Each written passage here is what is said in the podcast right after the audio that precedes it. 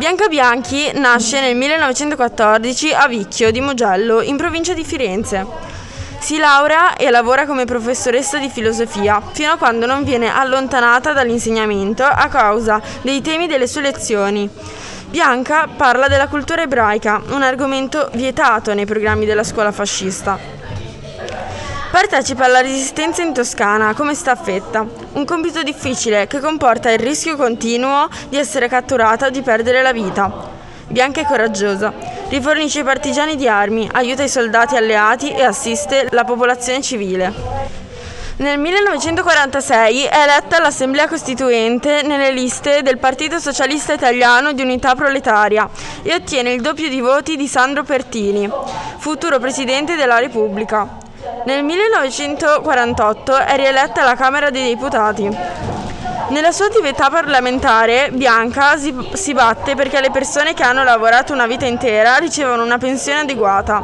Inoltre sostiene con decisione l'importanza della scuola pubblica, luogo di formazione dei cittadini e delle cittadine di domani, mentre è contraria alla scuola privata e al suo finanziamento da parte dello Stato.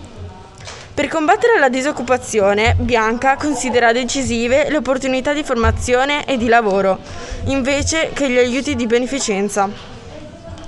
Negli anni 50 fonda la Scuola d'Europa, un centro educativo che diventa un punto di riferimento per la sperimentazione didattica. Negli anni 70 è vice sindaca di Firenze e promuove numerose iniziative culturali.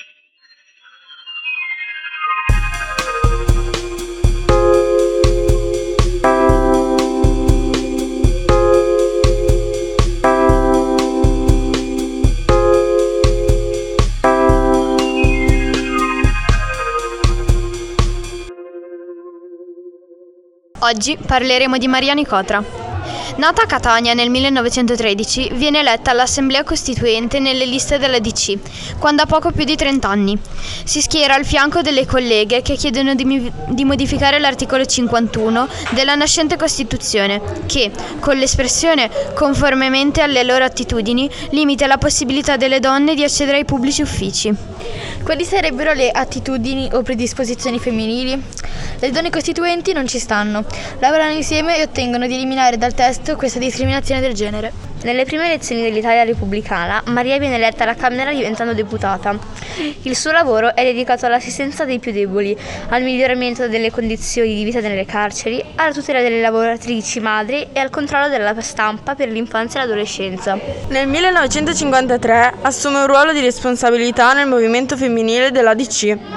Quando il marito Graziano Verzotto fugge in Francia, perché è coinvolto in gravi scandali bancari, Maria decide di non seguirlo. Rimane in Sicilia e prende le redini della squadra di calcio di sua proprietà. Un giornale degli anni 70 scrisse: Il Siracusa ha l'onore di avere il primo presidente donna di una squadra di calcio a livello professionistico. Donna che ha guidato la squadra alla conquista della Coppa Italia dilettanti. Per il suo impegno come infermiera volontaria durante la Seconda Guerra Mondiale, Maria Nicotra ottiene la medaglia d'oro al valore civile.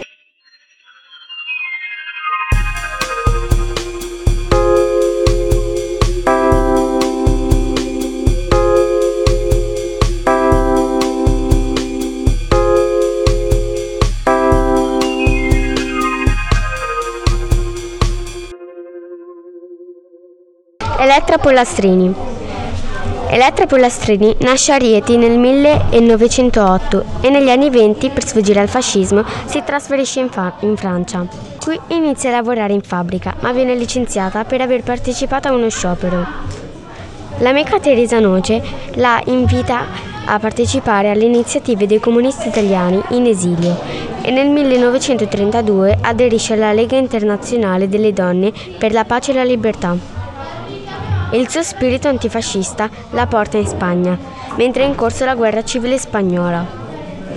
Da tutta Europa arrivano volontari e volontarie delle brigate internazionali per difendere la democrazia. Elettra collabora alla redazione di Noi Donne, la pubblicazione clandestina che riunisce le antifasciste emigrate in Francia.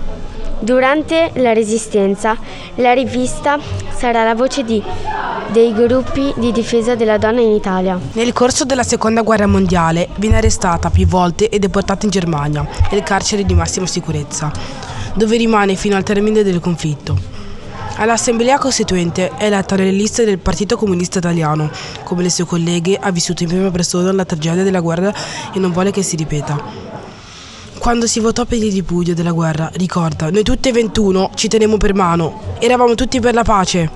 Elettra siederà alla Camera da deputata nella prima e nella seconda legislatura. In Parlamento denuncerà spesso gli abusi di potere della forza di polizia e le tracce del regime fascista ancora presenti nelle istituzioni italiane. Nel 1958 la sua attività di giornalista la porta in Ungheria, dove lavora a Radio Budapest. Tornata in Italia, continua la sua attività politica all'interno del Partito Comunista Italiano.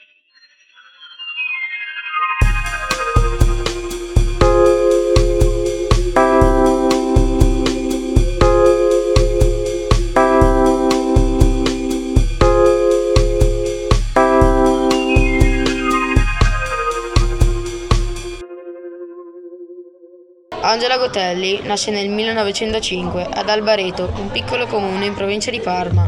Si trasferisce alla Spezia, dove frequenta il liceo, e poi a Genova per laurearsi in lettere e filosofia. Durante gli studi si impegna nella Federazione Universitaria Cattolica Italiana Femminile e nel 1929 ne diventa presidente nazionale, succedendo a Maria de Unterriger.